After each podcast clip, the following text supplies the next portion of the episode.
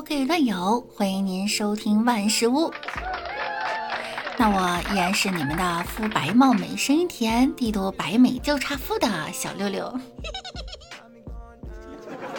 我就知道啊，我这高冷的气质往这儿一站，这个场子就沸腾了。下面呢，我将要摘掉我高冷的眼镜，开始我们今天的段子了。今天我们要谈的呢，就是那些年、那些人、那些不可磨灭的记忆。记得小学呀，那是一个纯真的年代，我们每天背着小书包走在马路边儿，幻想着自己捡到一分钱。越是这么幻想呢，六六就越是从来没捡到过哈。小学的时候呢，还幻想过很多事儿。一觉醒来，发现自己是超级超级富豪家失散多年的女儿，被找回以后呢，过上了千金小姐的生活。这一切呀，都要怪当初看了《公主小妹》。慢慢的，我们走进了初中时代。初中真的是一段奇妙的时光哈。青春期呢，总会出现情感的萌芽。这个时候，大多数男生心里都会住着一个女生，于是他们的行为呢也变得奇怪起来。他们这个时候最常干的事儿就是买个水、犯个贱、献个殷勤，又或者是让女生追着打，然后就慢慢的进入老师的法眼，在老师的关心爱护下呢，将这段萌芽扼杀在摇篮里。再然后，我们就开始排位置了。你会发现呢，都是女生和女生坐，男生和男生坐。所以现在社会上同性恋的群体越来越庞大。六六母胎 solo 至今的原因呢，跟这个脱不了干系。话说。前两天七夕哈，朋友圈到处都是土狗名场面。六六一怒之下和闺蜜们组团去电影院，一个一个把位置隔开。七夕秀恩爱算什么？有本事在光棍节跟我比抢东西啊！之后在回家坐公交的路上，就发生了一个个令我印象深刻的故事。在坐公交之前。六六肚子饿了，就先去一家肯德基买份炸鸡吃。就在排队的时候呢，六六看到前方一个顾客正在点餐，属实啊，把我给逗乐了。这顾客说：“：“你好，我要一份肯德基。”服务员问道：“您需要什么？”“我不说了吗？要份肯德基。”“肯德基的产品有很多，您要哪一种？”“别的不需要，就要肯德基。”此时，那个服务员估计气得要炸了吧。接着呢，后面有一对情侣开始点餐，看起来好像是学生。六六很是无语哈，这七夕节来点个鸡都能遇到秀恩爱的情侣吗？只见那个女孩说道：“给我一个小碗。”服务员一脸懵逼，说道：“啊？”他指指菜单。服务员才明白啊，是要圣代，然后说道啊，啊，圣代是吧？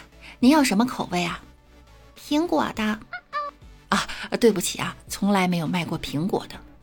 那那个绿色的是什么？哦，呃，那是芦荟口味的。芦荟？那不是花吗？能吃吗？啊，能。算了，我从不瞎吃。呃，我要咖啡味的吧。对不起啊，也没有卖过咖啡味的。那那黑色的是什么呀？啊，那是巧克力的。算了吧，巧克力太甜，我要那个红色的吧。红色的这个是草莓的吗？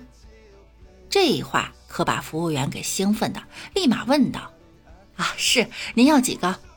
嗯，一个。不过我不吃芝麻，你把草莓籽儿都帮我挑出去。”这下服务员脸都黑了，她身后的男友也看得一脸懵逼，估计都觉得丢人丢大发了吧。过了一会儿呢，终于轮到我了。六六啊，点完炸鸡，终于坐上了回家的公交车。然而，当六六刚刚走上公交车投币的时候，半天他摸不出两个一块钱呐。全车的人此时此刻都把目光聚焦在我的身上，呲啦啦，我都能感觉到全身都滚烫燥热起来。怎么还是没找到？尴尬之余，听到后面有个男生说道：“两个人。”我激动的转身狂说：“谢谢谢谢谢谢谢谢！”结果看到那男的拉着另一个女的走上来，哎，太丢人了！六六真的无法见人了。还好，最后在一个口袋里摸出了两个硬币，投上去了，坐上了车上仅留的一个位置。接着呢，车上又上来了一些人。因为没位置啊，只能站着。我的前方啊，正是一位大妈。当时呢，我坐着，鸡在我的腿上放着，一个急刹车，那大妈没站稳，就坐我腿上了。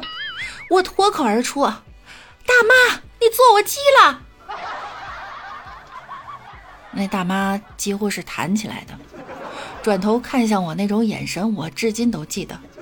我觉得她一定是想问我是不是刚从泰国回来的。我是真想找条地缝钻进去了。